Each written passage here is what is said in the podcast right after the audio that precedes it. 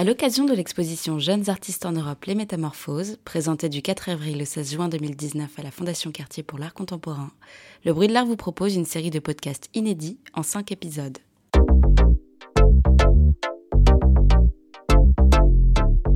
To metamorphose is to allow yourself to change. Nous sommes Victoria Le Bolloc Salama et Florian Champagne, et pour ce cinquième et dernier épisode hors série, nous recevons l'artiste plasticienne néerlandaise Hendrike Schimmel, plus connue sous son nom d'artiste Tenant of Culture. Son travail est à découvrir en ce moment à la Fondation Cartier.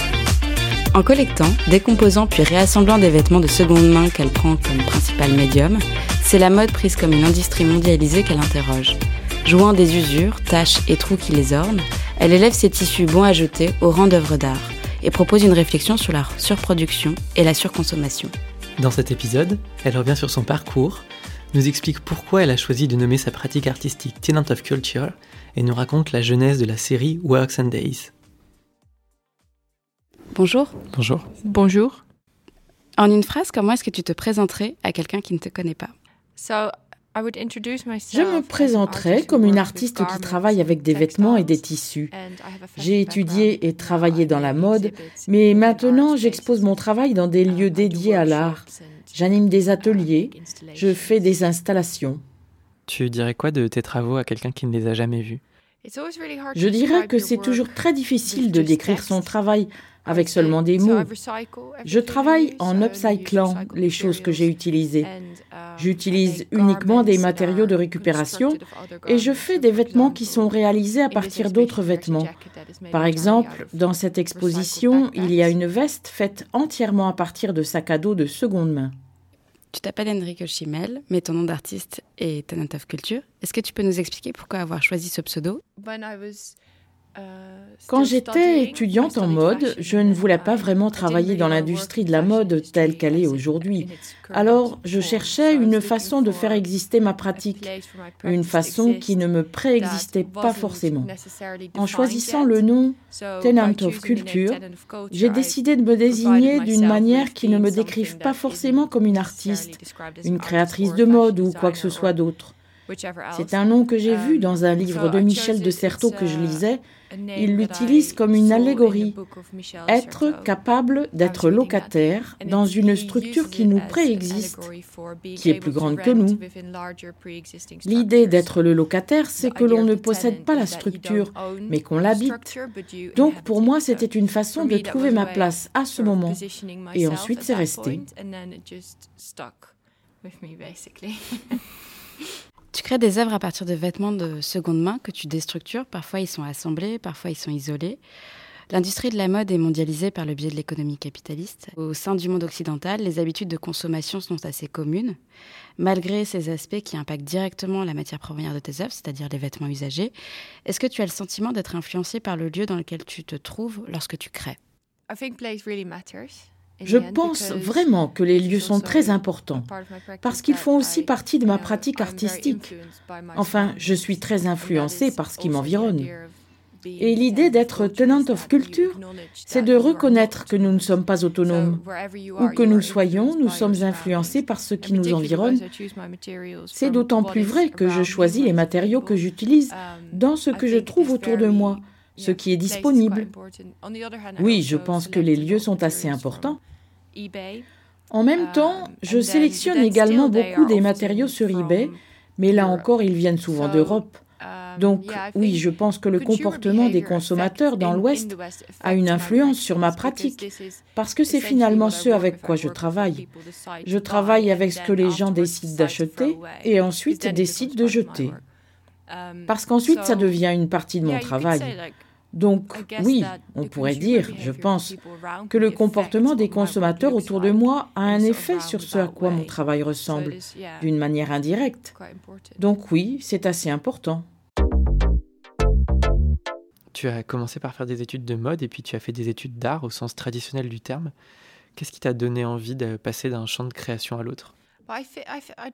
Je ne pense pas que je suis vraiment passée d'une pratique à l'autre, dans le sens où parce que je fais toujours des vêtements, mais je pense que dans la manière de montrer les travaux dans l'art, il y a plus de temps, plus d'espace pour développer les idées et le rythme est différent. Donc je pense que oui, j'ai replacé ou recontextualisé les vêtements dans une pratique plus artistique. Et parfois, je les montre aussi comme des installations ou des sculptures mais je fais toujours des vêtements, donc je ne rejette pas la mode dans mon travail, ce n'est pas l'objectif. Je pense aussi que la mode est un phénomène très intéressant. C'est l'un des sujets principaux de ma pratique, mais je pense qu'il y a eu un moment de basculement à la fin de ma licence en création de mode où mon intérêt pour la mode s'est transformé en un intérêt pour ce médium comme phénomène en tant que tel. Donc ça recouvrait quelque chose de plus large que simplement poursuivre une carrière dans la mode. Je veux dire, une carrière dans la mode, c'est souvent quelque chose de très linéaire. Quand tu as ton diplôme, tu vas travailler pour une griffe, tu fais un stage, tu deviens directeur artistique quelque part, tu fais des collections saisonnière et il n'y a pas beaucoup de marge de manœuvre là-dedans. Même si en ce moment, un certain nombre de personnes réinventent cette structure, et peut-être que petit à petit, ça commencera à changer, même si la mode est une énorme industrie, et que ce dont je parle là, c'est seulement une petite fraction de ce qui est en train de se passer. Est-ce qu'il y a une différence entre l'art et la mode, et si oui, qu'est-ce que c'est? Je veux dire, bien sûr qu'il y a une différence. Ce sont deux industries différentes. Um, uh, Donc euh, pour toi, l'art, c'est aussi une industrie oui, bien sûr. Les gens font toujours semblant que ce n'en est pas une, mais c'est une industrie, absolument. Il y a de l'argent, il y a des um, collectionneurs, je trouve ça assez drôle parce que dans la mode, la dimension d'industrie, elle est évidente. Tout le monde sait ce dont il est question avec la mode. Dans ce sens, elle est très transparente. Elle ne prétend pas être autre chose. Ce n'est pas un phénomène très honnête, mais dans cette dimension-là, elle est assez honnête. On sait où on se situe avec. Genre, euh, tu vas dans un magasin, tu achètes un vêtement, tu le portes, et tu payes une certaine somme pour l'acheter. Et tu sais qu'il a probablement été fait dans des conditions pires que ce que tu aimerais, mais tout le monde a une certaine conscience de ça. Alors je pense que, au sein de l'art en tant qu'industrie, il y a cette mystification des aspects financiers de la chose, de la dimension de commerce, comme si ce n'était pas vraiment là. C'est comme une zone économique secrète. Une galerie, c'est un magasin autant qu'un autre magasin, ça dépend juste de la façon dont on a envie de la considérer. Les deux utilisent un certain nombre de techniques pour masquer ce qu'ils sont vraiment, mais je pense que c'est inhérent à la structure de l'art d'être plus secret sur cet aspect-là. Et pour toi, est-ce qu'il y a d'autres grandes différences entre ces deux industries? Par exemple, euh, est-ce que tu es plus à l'aise dans l'art que dans la mode? Je veux dire, je pense que en tant qu'artiste, l'aspect industrie, ce n'est pas pour ça qu'on fait les choses, non? Tu as une raison de faire des travaux que tu réalises et ils finissent quelque um, part. Et parfois c'est hors de ton contrôle, parfois pas. Mais hmm, je pense que comme je réfléchis sur la mode en tant que phénomène, j'ai besoin d'avoir l'espace et l'attention nécessaire pour approfondir mon sujet en envisager une construction et une compréhension complexe, et puis aussi simplement pour moi. Ça prend beaucoup de temps. Et la mode change si rapidement que l'on ne peut pas vraiment prendre le temps de réfléchir aux choses de cette façon. L'art donne plus d'espace à la réflexion, à la dimension critique, à exposer des choses plus longuement aussi, à ne pas s'appuyer sur la production de pièces, mais plutôt s'attacher à une seule pièce, et c'est beaucoup plus adapté à ma manière de travailler, plus que de faire un objet qui doit être vendu presque instantanément, et puis passer au suivant. Oui, pour moi, ça fonctionnait mieux. En créant des œuvres avec des vêtements de seconde main, tu t'affranchis des hiérarchies entre l'art plastique et la mode. Tu prends la liberté de créer des œuvres plastiques avec des matériaux provenant directement de la société de consommation. Est-ce que tu considères l'utilisation du vêtement comme une technique à part entière, comme la peinture à l'huile, la sculpture euh, en bronze par exemple? Um, Les vêtements, c'est vraiment un médium. C'est le classique, le médium, c'est le message. Il y a um, toujours un message dans le médium que l'on utilise. Donc, je fais des vêtements, mais je fais aussi des vêtements à partir d'autres vêtements. il y a un double truc qui se passe avec les vêtements. Je pense que le fait de travailler avec des vêtements de seconde main vient de... Évidemment, ça vient de l'idée de travailler avec des choses qui ont été jetées. Ça m'intéresse plutôt la manière dont les vêtements prennent de la valeur et la manière dont ils évoluent au sein du monde. Qu'est-ce qui arrive après la fin de vie d'un produit de consommation Et me concentrer sur les vêtements, c'est parce que j'aime travailler avec les textiles. C'est une expression naturelle de ma sensibilité. J'aime la résistance du matériau. Et, um, mais décider de travailler uniquement avec des pièces de seconde main vient évidemment d'une position idéologique. Ne pas utiliser de nouveaux matériaux, pour moi, c'est un acte de résistance. Mais là encore, j'ai une sorte de sensibilité intuitive qui m'amène à travailler avec des matériaux qui ont déjà eu une vie passée, parce que l'idée de travailler avec quelque chose d'entièrement neuf est assez intimidante pour moi. Je trouve que c'est intimidant de faire quelque chose en partant de rien. Par exemple, quand j'étudiais les textiles et que j'allais au magasin de tissus, tous ces rouleaux de possibilités vierges, ça me terrifiait. C'est ce qu'on appelle l'aurore vacui, la peur du vide. Et c'est assez inhérent chez moi. Um, Je trouve qu'il y a bien plus de liberté à travailler avec quelque chose qui, en quelque sorte, de manière symbolique, n'a pas tenu sa promesse. Il y a de nombreux aspects dans le fait de travailler avec des matériaux de seconde main, parce qu'il y a aussi des choses que l'on ne peut pas contrôler. Il y a des détails sur ces vêtements que je n'ai pas dessinés. Il y a des taches dessus, il y a de l'usure, il y a tous ces éléments que je ne peux pas contrôler et qui impliquent un contexte plus grand, plus large, dans lequel j'aime travailler, et qui revient à la référence à Tenant of Culture, c'est-à-dire d'avoir conscience de ce qui m'environne. Et je considère que mes interventions dans les matériaux que j'utilise sont cycliques. Ce ne sont pas des conclusions parce que les matériaux ont une vie au sein du monde. Et je ne veux pas du tout défendre ce territoire comme étant le mien.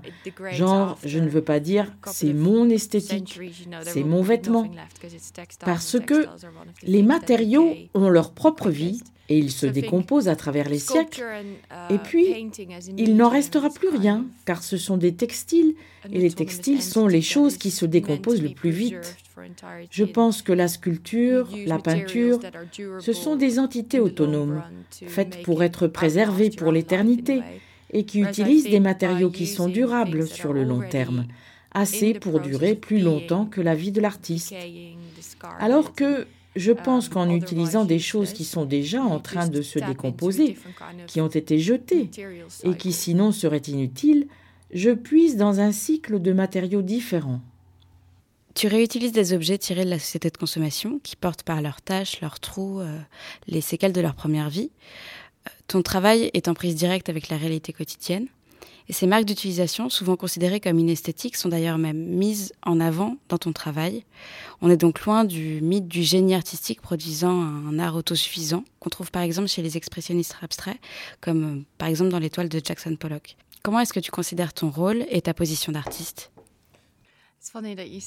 C'est drôle que tu dises Jackson Pollock, parce que j'ai cette pièce dans l'exposition et c'est un pantalon de peintre qui appartient à mon père en fait.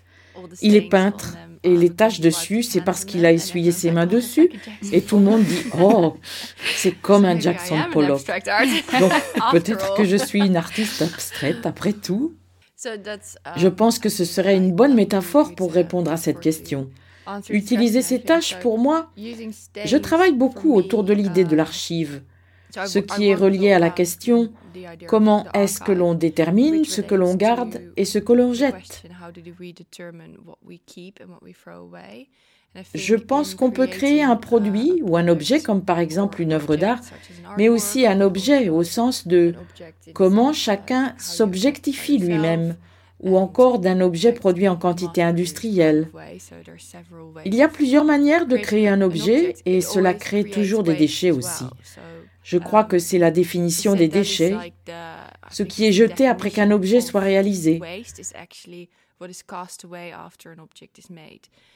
Je suis intéressée par ce qui reste de ce processus C'est-à-dire que si mon père fait un tableau, il crée d'autres choses aussi, comme les taches sur son pantalon.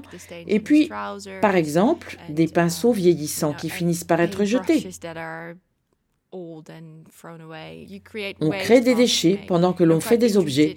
Et je suis intéressée par ce processus naturel qui crée des choses dont on se débarrasse, mais qui deviennent des entités indépendantes. Je pense que les taches représentent ça sur les vêtements. Par exemple, j'ai toutes ces chaussettes recouvertes des taches de sueur avec lesquelles je fais des petites peintures. Je les appelle peintures, mais ce ne sont pas des peintures. J'en trouve certaines dans la rue et parfois des gens qui vont beaucoup à la salle de sport m'en donnent et je vois ça comme le résidu d'un objet qui a été créé dans le sens où quelqu'un est allé à la salle de sport pour travailler sur son corps, sur sa santé, et il crée quand même des taches de sueur sur ses vêtements. Pour moi, c'est aussi un processus de création, même s'il n'est pas conscient, et même s'il n'est pas nécessairement désirable. En les exposant d'une manière dont on exposerait quelque chose de plus désirable, je veux apporter un éclairage sur les choses qui sont produites pendant que quelque chose d'autre est produit. Et ensuite, comment on, détermine ce qui est l'objet que l'on garde, c'est la question que j'aime poser dans ma pratique. C'est pour ça que je travaille avec ces choses un peu sales.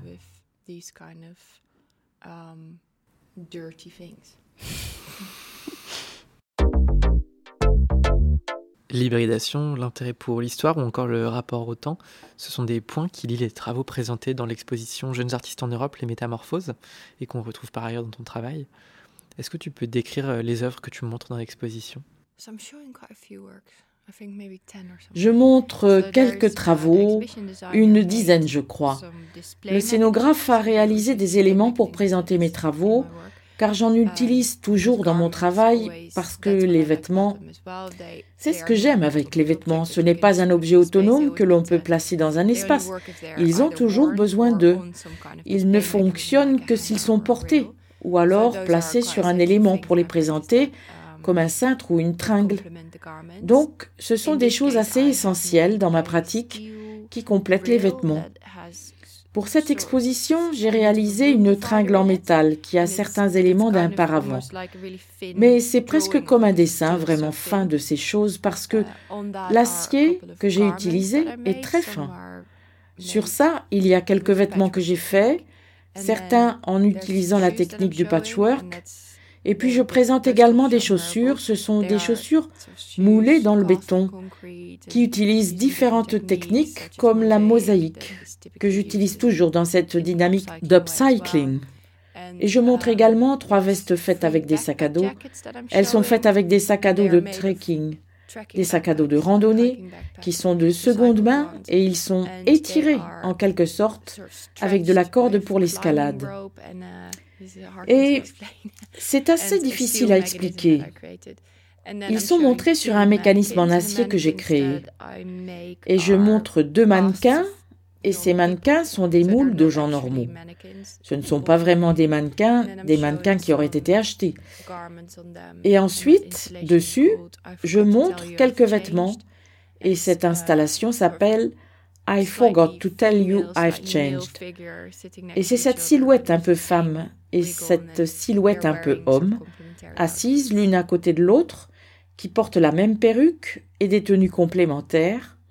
Est-ce que ce sont des œuvres qui ont été réalisées spécifiquement pour l'exposition? Um, Certains de ces travaux sont plus anciens, mais ensuite j'ai fait une veste en sac à dos spécifiquement pour l'exposition, une chaussure et les tenues sur les mannequins également. Dans mon travail, je fais aussi ce truc que j'appelle le stylisme.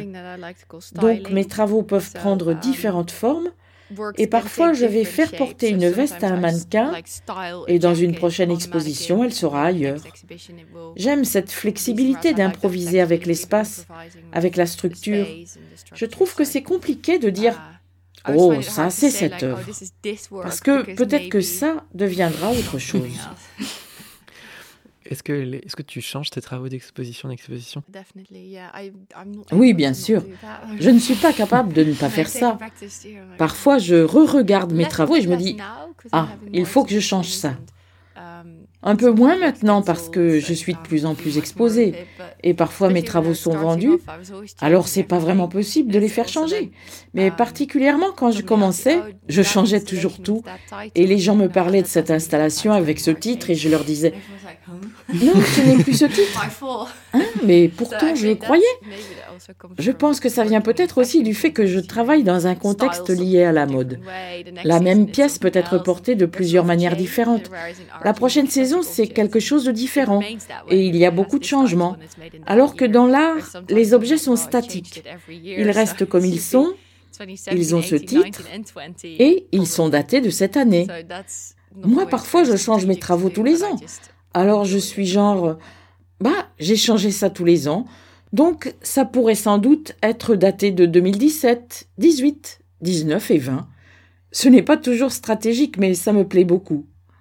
Dans ton travail, l'aspect de recyclage des objets avec lesquels tu crées renvoie directement à la société de consommation, mais aussi au rapport au temps et à l'histoire. En remettant en scène euh, dans tes œuvres des vêtements de seconde main, tu les extrais du cycle de consommation et de leur usage habituel. Par là, est-ce que tu cherches à faire des archives du présent? Il y a un mec qui regardait les chaussures qui sont montrées en bas. et il m'a dit, j'ai l'impression que je suis quelqu'un du futur qui regarde des archives de notre présent à nous. Parce que les chaussures que j'utilise, elles sont plutôt à la mode en ce moment. et ce sont des objets de consommation typiques qui sont un signe de notre comportement en tant que consommateur.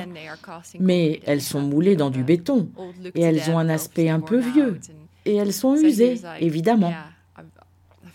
Du coup, il disait, ouais, j'ai l'impression d'être quelqu'un du futur. Et j'ai vraiment aimé son analyse. Je ne pense pas que je travaille dans l'intention de créer une archive d'objets conservés pour les générations futures. Ce serait me mentir, mais uh, j'aime cette idée. Je pense que la raison qui l'a amené à penser ça, c'est parce que, au sein de l'art, j'utilise des objets de tendance qui viennent de la mode pour révéler le cycle de comment un objet commence à avoir du succès et devient de plus en plus désirable, mais la saison prochaine, ce sera peut-être quelque chose d'autre. D'une certaine façon, il y a une certaine dimension temporelle dans mon travail. En économie, ils appellent ça l'obsolescence psychologique. Il y a l'obsolescence matérielle et l'obsolescence psychologique. Ce sont des stratégies pour que les gens consomment plus. La durée de vie d'un produit est celle du plus fragile de ses composants. Apple le fait avec ses ordinateurs. Ils mettent un composant très fragile dans un ordinateur qui fonctionne plutôt bien et aussitôt qu'il cesse de fonctionner, l'ordinateur est inutilisable. C'est une stratégie pour t'en faire acheter un autre. L'obsolescence psychologique, c'est une technique que l'on utilise pour les objets comme les meubles ou les vêtements, où l'on produit quelque chose de tellement lié à l'époque, au moment, que la saison prochaine, on ne voudra plus le porter parce que ça représente quelque chose qu'on portait le mois dernier, plutôt que ce mois-ci. Et je trouve que c'est quelque chose de très intéressant, qu'à travers la mode, on puisse changer toutes les saisons. Et c'est aussi pour ça que la mode m'intéresse tellement, parce que cette idée est complètement dystopique, parce qu'elle propose toujours une vision différente. Et ce perpétuel changement et cette fugacité, cet aléa, est inhérent à sa structure même. Donc, du fait d'être temporaire, la mode a fait une um, structure. Je trouve ça fascinant. Et c'est ce qui différencie ta pratique de, de la mode du coup. C'est que tu recherches pas perpétuellement quelque chose de nouveau. Oui, je pense que même si j'aime chercher à faire de nouvelles choses, j'aime bien ne um, pas avoir une esthétique cohérente. Mais je pense que ce qui fait la différence, c'est que le fait que les marques capitalisent sur cette idéologie, par exemple, pour moi, c'est un sujet de recherche très intéressant. J'ai fait une petite recherche qui traite de la question la mode peut-elle être morale? Au fait, ma réponse, c'est non. Non, il n'y a pas une seule réponse à cela. Mais les tendances qui sont créées au sein des dynamiques à l'œuvre dans la mode, c'est ça mon sujet de recherche. Donc peut-être que ça différencie mon travail d'une pratique plus classique de la création de mode. Pourtant, tes installations ne sont pas toujours disposées par des mannequins ou sur des formes anthropomorphiques. Parfois, elles sont disposées ou suspendues par des câbles. Qu'est-ce qui détermine cette, euh, ce choix d'installation? Comme je l'ai dit avant, les éléments sur lesquels je présente mes travaux font partie intégrante de ma pratique. Je les vois comme faisant partie des travaux mêmes. J'aime vraiment l'idée de ces éléments qui n'existent que comme le complément d'autre chose. Parce que les vêtements, c'est ça, globalement. C'est la même chose. D'une certaine façon, ce sont aussi des éléments qui présentent quelque chose. Ils cachent le corps ou le mettent en valeur. Pour moi, les éléments sur lesquels je présente mes travaux sont sculpturaux et j'essaye d'élargir les possibles dans la manière dont on présente les vêtements et je suis toujours intéressée par les différentes manières dont on peut faire ça. Par exemple, les vestes en sac, elles sont passées dans des cordes pour l'escalade. Ces cordes sont très solides, très durables. Elles sont dépliées et elles passent dans des crochets en acier et ensuite elles sont attachées aux épaules de la veste. Ces vestes en sac, pour moi, elles représentent une partie spécifique de mon travail, une tendance que l'on voit dans certains environnements urbains quand les gens portent des vêtements qui ont un look très utilitaire, avec énormément de détails très fonctionnels, alors qu'en fait ils n'ont pas besoin de ces éléments pour survivre quand tout ce qu'ils font, c'est prendre le métro. Je suis assez intéressée par cette tendance. Genre, pourquoi est-ce que tu veux te montrer comme quelqu'un qui pourrait se battre et gagner si une catastrophe naturelle arrivait? ou pourquoi est-ce que tu veux te montrer comme quelqu'un qui est intéressé par la nature quand en fait tu vis dans la ville? Donc, ces vestes en sac représentent cette idée. Et les éléments sur lesquels je les présente vont dans ce sens, parce qu'ils sont inspirés des sports de l'extrême. Pour moi, c'est en lien avec l'idée de l'authenticité comme symbole d'un statut. Les sports de l'extrême, pour moi, c'est aussi assez intéressant que l'on fasse des choses liées à la survie comme l'escalade et qu'on se mette dans toutes sortes de situations extraordinaires qui ont peut-être un lien avec ce que nous faisions il y a très longtemps, quand il fallait vraiment survivre. Mais ça devient une activité de loisir. D'une certaine façon, c'est quelque chose de très luxueux. Cette structure est inspirée de l'escalade et du baudrier et aussi du système de poulies que les alpinistes utilisent pour se faire monter l'un l'autre. Mais en même temps, ça fait référence à ces câbles au théâtre que l'on utilise pour faire comme si les gens volaient dans l'air, comme s'ils montaient dans les cieux. Donc ça fait également référence à la dimension de mascarade qu'il y a dans ces sports de l'extrême. Ils font référence à ça. Et je pense que mon travail est réussi si son histoire se retrouve dans l'élément sur lequel je le présente, autant que dans le vêtement. Le côté militant est hum, presque secondaire, enfin il arrive après les questions que tu poses. Oui, en fait, je pense. Um, je fais aussi des ateliers avec des gens où on fait de l'upcycling de vêtements. Et j'aime vraiment cet aspect de ma pratique artistique aussi. Parce que je pense que pour moi, le nom de Tenant of Culture ça représente aussi le fait que je ne suis pas autonome, que ce n'est pas juste moi qui réalise mon œuvre, parce que je suis extrêmement influencée par ce qui m'entoure. Et je fais ces ateliers où j'invite d'autres gens à la pratique de Tenant of Culture à travailler au sein de cette structure, mais à garder leur individualité en son sein. Il y a deux semaines, j'ai fait une exposition où les seules choses qui étaient exposées avait été faite par d'autres et ça m'a vraiment plu. Donc dans le futur, je pense que j'aimerais expérimenter ça, accueillir des vêtements faits par d'autres dans mes expositions. Est-ce qu'il y a des artistes contemporains qui inspirent ton travail aujourd'hui? Oh oui, plein, tellement. J'adore le travail de Jessie Reeves. C'est une artiste américaine qui utilise du mobilier existant et le déconstruit, puis le reconstruit d'une façon tout à fait incroyable. Elle a un sens de la matière incroyable, mais il y a aussi des éléments fonctionnels dans son travail. Je crois qu'on peut s'asseoir sur la plupart de ces canapés. Pourtant, elle les présente dans des expositions. Dans l'exposition à la Fondation Cartier, j'aime beaucoup le travail de Kostas Lambridis. Il est placé à côté de moi. Je n'avais pas vu son travail en personne avant. Et quand je l'ai vu, ça m'a bouleversé parce qu'il utilise tellement de techniques différentes. Ce sont des chefs-d'œuvre. C'est très cool de lui parler, de comment il incorpore des chaises dans ce meuble complètement fou, totalement transformé. J'ai été très impressionnée par son sens de la matière. Je crois qu'il m'a dit qu'il passait mille heures sur une pièce ou quelque chose comme ça. C'est agréable que l'on soit l'un à côté de l'autre parce qu'on pourrait presque dire, en simplifiant, que c'est l'équivalent de ce que je fais, mais lui utilise des meubles. Dans ta carrière professionnelle, quelle est la critique qui t'a le plus touché j'ai bien aimé celle où le mec a dit J'ai l'impression d'être quelqu'un du futur. Quand il a regardé la chaussure, j'ai trouvé que c'était un retour assez intéressant. Aussi, pendant les ateliers que je fais, j'ai beaucoup de retours vraiment super. Pas sur mon propre travail, mais simplement parce que je vois le plaisir que les gens prennent à faire, à créer des choses. Ils sont toujours libres dans une structure ouverte. Les gens sont libres de venir, de partir, parce que c'est important que les gens prennent part à ça, ceux qui ne créeraient pas des choses par eux-mêmes. C'est vraiment agréable de voir les gens laisser libre cours à leur créativité avec le vêtement, et le porter, et se regarder, et voir ce qu'on peut faire avec des matériaux de seconde main. C'est très agréable. Et je pense que ce sont ces critiques-là, ces retours-là qui sont importants pour moi. Enrique Schimmel, merci de t'être raconté, d'avoir fait entendre ta voix au milieu du bruit.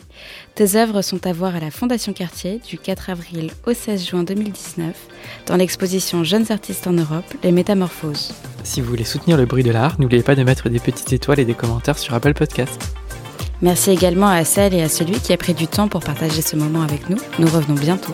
D'ici là, pour ne rien rater, retrouvez l'actualité du bruit de l'art sur Instagram et Facebook et sur notre site lebruitdelart.fr.